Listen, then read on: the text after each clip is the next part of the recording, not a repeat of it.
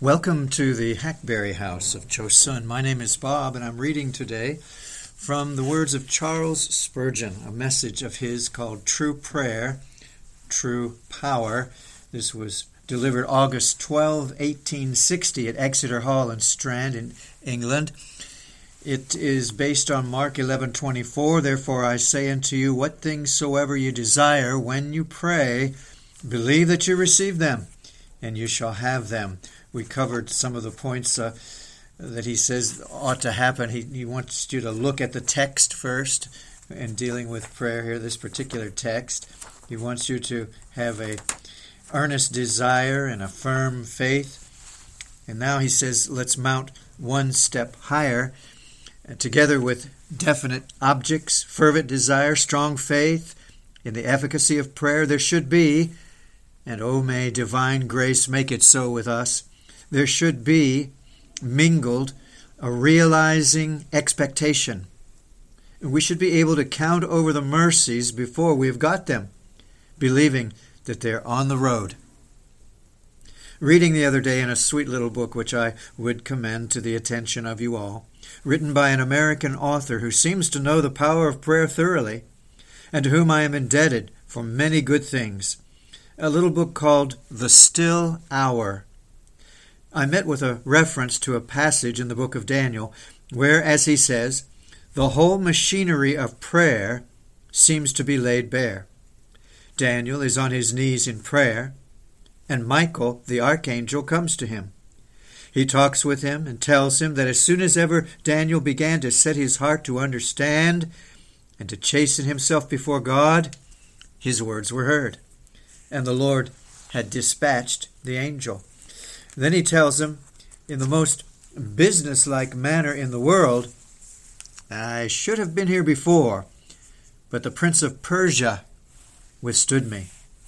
Nevertheless, the prince of thy nation helped me, and I am come to comfort and instruct thee.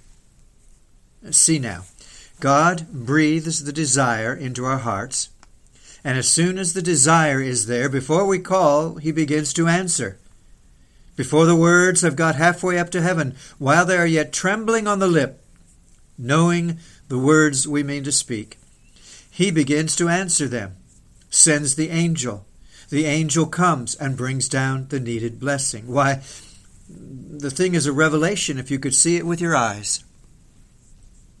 Some people think that spiritual things are dreams and that we are talking fancies. Nay, I do believe there is as much reality in a Christian's prayer as in a lightning flash, and the utility and excellency of the prayer of a Christian may be just as sensibly known as the power of the lightning flash when it rends the tree, breaks off its branches, and splits it to the very root.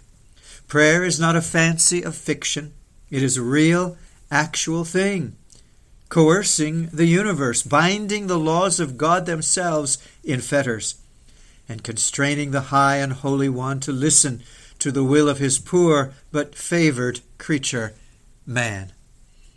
But we need always to believe this.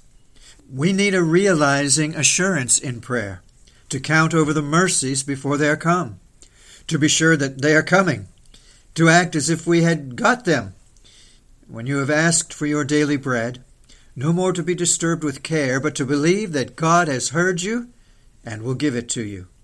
When you have taken the case of your sick child before God, to believe that the child will recover, or if it should not, that it will be a greater blessing to you and more glory to God, and so to leave it to Him.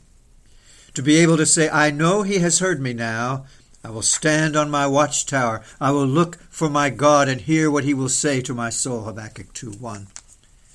Were you ever disappointed yet, Christian, when you prayed in faith and expected the answer? I bear my own testimony here this morning that I have never yet trusted him and found him fail me. I have trusted man and have been deceived. But my God has never once denied the request I have made to him when I have backed up the request with belief in his willingness to hear and in the assurance of his promise. But I hear someone say, May we pray for earthly things as opposed to spiritual things? Ay, that you may. In everything make known your wants to God. It is not merely for spiritual, but for everyday concerns. Take your smallest trials before Him. He is a God that heareth prayer. He is your household God as well as the God of the sanctuary. Be ever taking all that you have done and all that you need before God. As one good man, who is about to be united with his church, told me of his departed wife, Oh, said he, uh, she was a woman that I could never get to do anything until she had made a matter of prayer of it. Be it what it might, she used to say, I must make it a matter of prayer. Oh, for more of this sweet habit of spreading everything before the Lord, just as Hezekiah did Rabshakeh's letter, and there leaving it, saying, Thy will be done. I resign it to thee.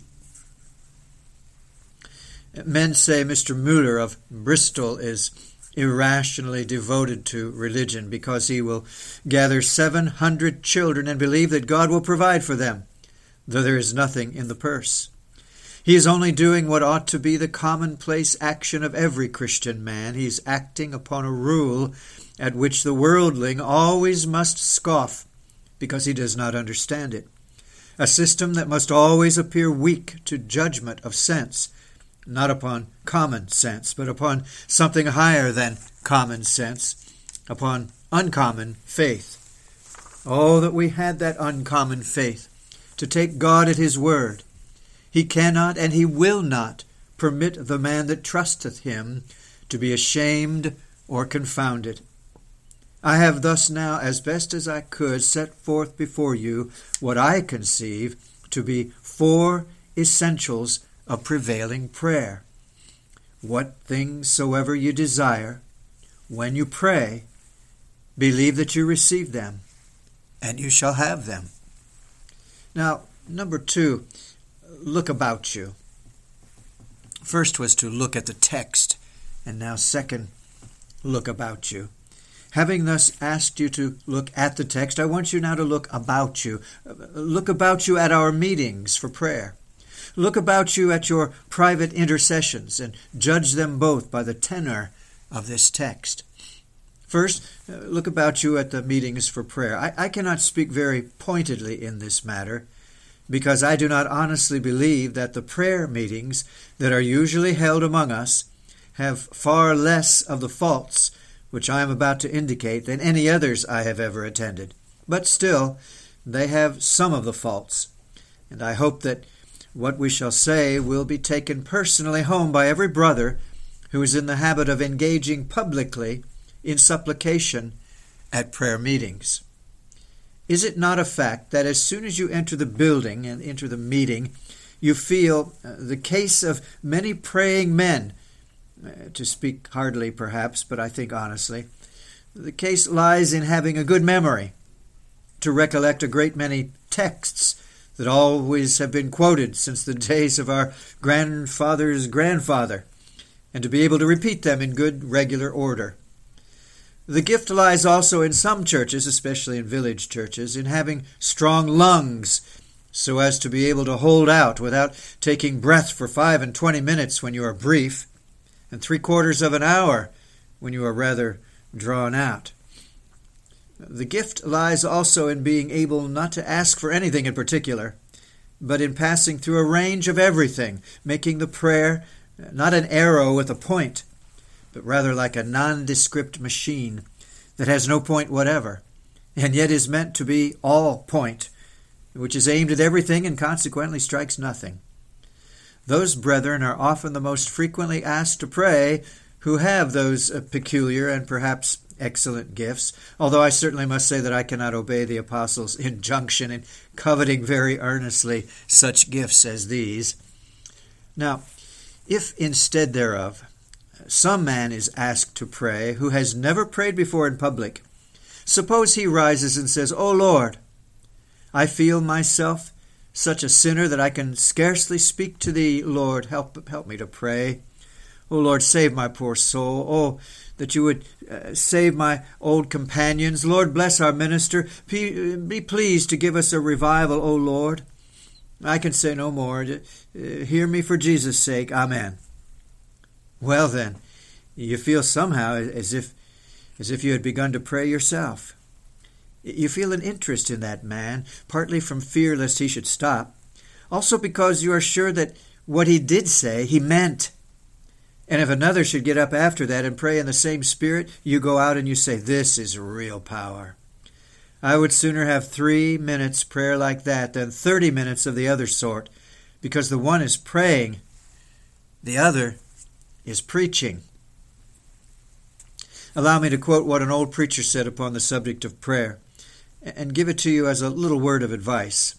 Remember, the Lord will not hear thee because of the arithmetic of thy prayers. He does not count their numbers. He will not hear thee because of the rhetoric of thy prayers. He does not care for the eloquent language in which they are conveyed. He will not listen to thee because of the geometry of thy prayers. He does not compute them by their length or by their breadth. He will not regard thee because of the music of thy prayers. He doth not care for sweet voices or for harmonious periods. Neither will he look at thee because of the logic of thy prayers, because they are well arranged and excellently comparted. Uh, but he will hear thee, and he will measure the amount of the blessing he will give thee according to the divinity of thy prayers. If thou canst plead the person of Christ, and if the Holy Ghost inspire thee with zeal and earnestness, the blessings that thou shalt ask shall surely come unto thee. Brethren, I would like to burn the whole stock of old prayers that we've been using this 50 years. That oil that goes from vessel to vessel, that horse that rushes into the battle, that misquoted, mangled text where two or three are met together, thou would be in the midst of them and, and bless them and and all of those other quotations that we have been manufacturing and dislocating and copying from man to man. I wish we came to speak to God just out of our own hearts. It would be a grand thing for our prayer meetings. They would be better attended. And I'm sure they'd be more fruitful if every man would shake off that habit of formality and talk to God as a child talks to his father. Ask Him for what we want and then sit down and have done. I say this with all Christian earnestness. Often, because I have not chosen to pray in any conventional form, people have said, That man is not reverent. My dear sir, you are not a judge of my reverence.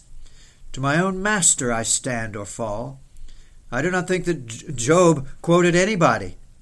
I don't think that Jacob quoted the old saint in heaven, his father Abraham. I don't find Jesus Christ quoting Scripture in prayer. They did not pray in other people's words, they prayed in their own.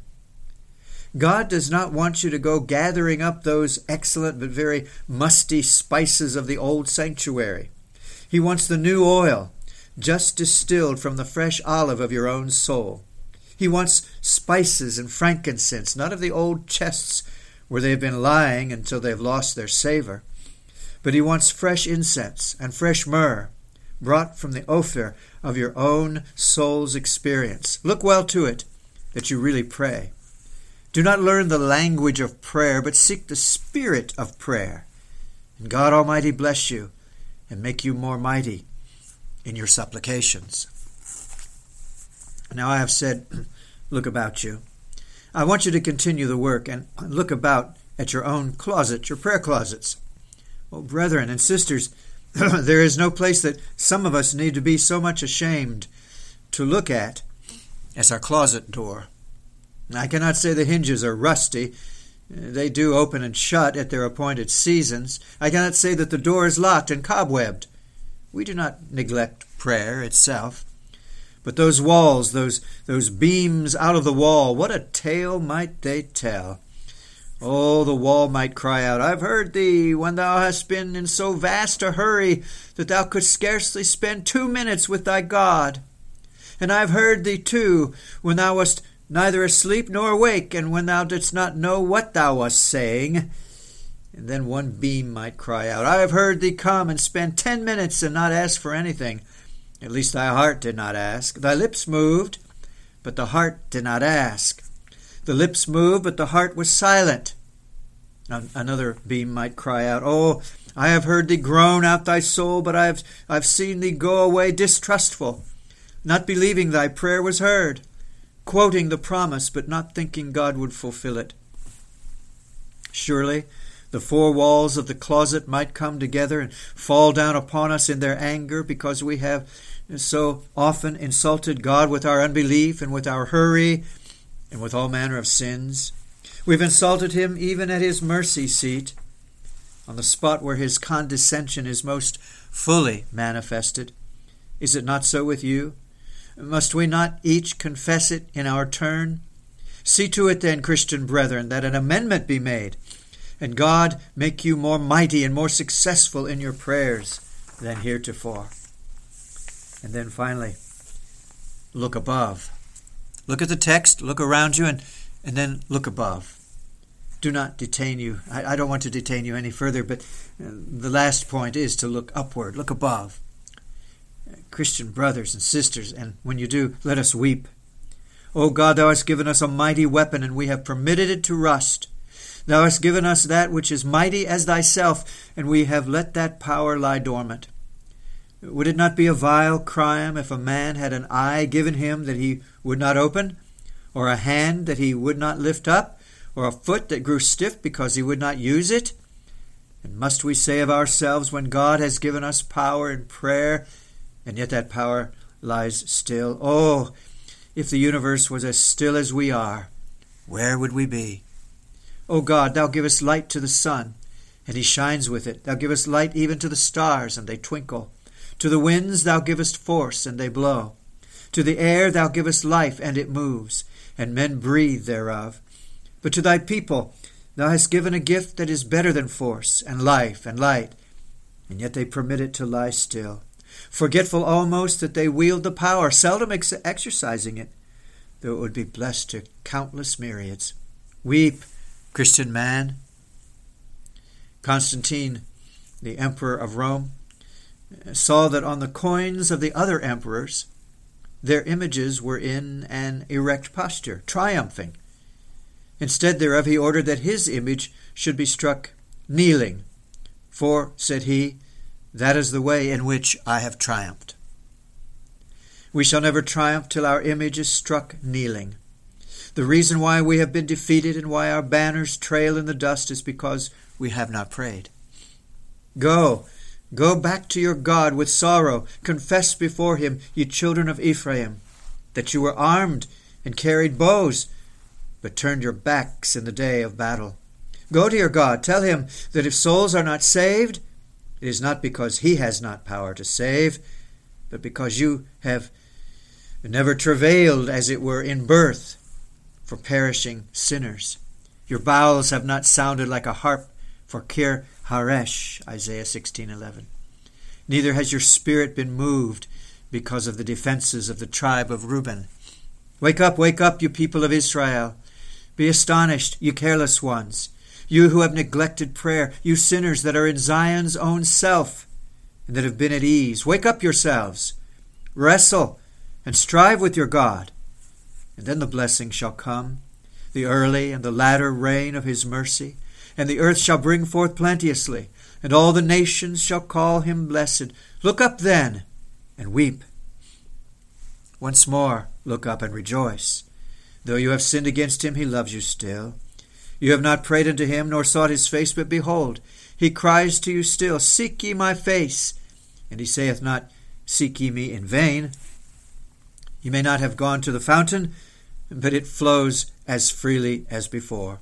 You have not drawn near to God, but he waiteth to be gracious still, and is ready to hear all your petitions. Behold, he says unto you, Ask of me of things to come concerning my sons and daughters, command ye me. What a blessed thing it is that the Master in heaven is always ready to hear. Augustine has a very beautiful thought upon the parable of the man who knocked at his friend's door at midnight, saying, Friend, give me three loaves. His paraphrase of it runs something like this I knock at mercy's door. It's the dead of night. Will not some of the servants of the house come and answer me? No, I knock, but they are asleep. Oh, ye apostles of God, ye, ye glorified martyrs, you are asleep. You rest in your beds, you cannot hear my prayer. But will not the children answer? Are there not children who are ready to come and open the door to their to their brother? No, they are asleep. My brethren that have departed, with whom I took sweet counsel, and who were the companions of my heart, you cannot answer me. You rest in Jesus. Your works do follow you, but you cannot work for me.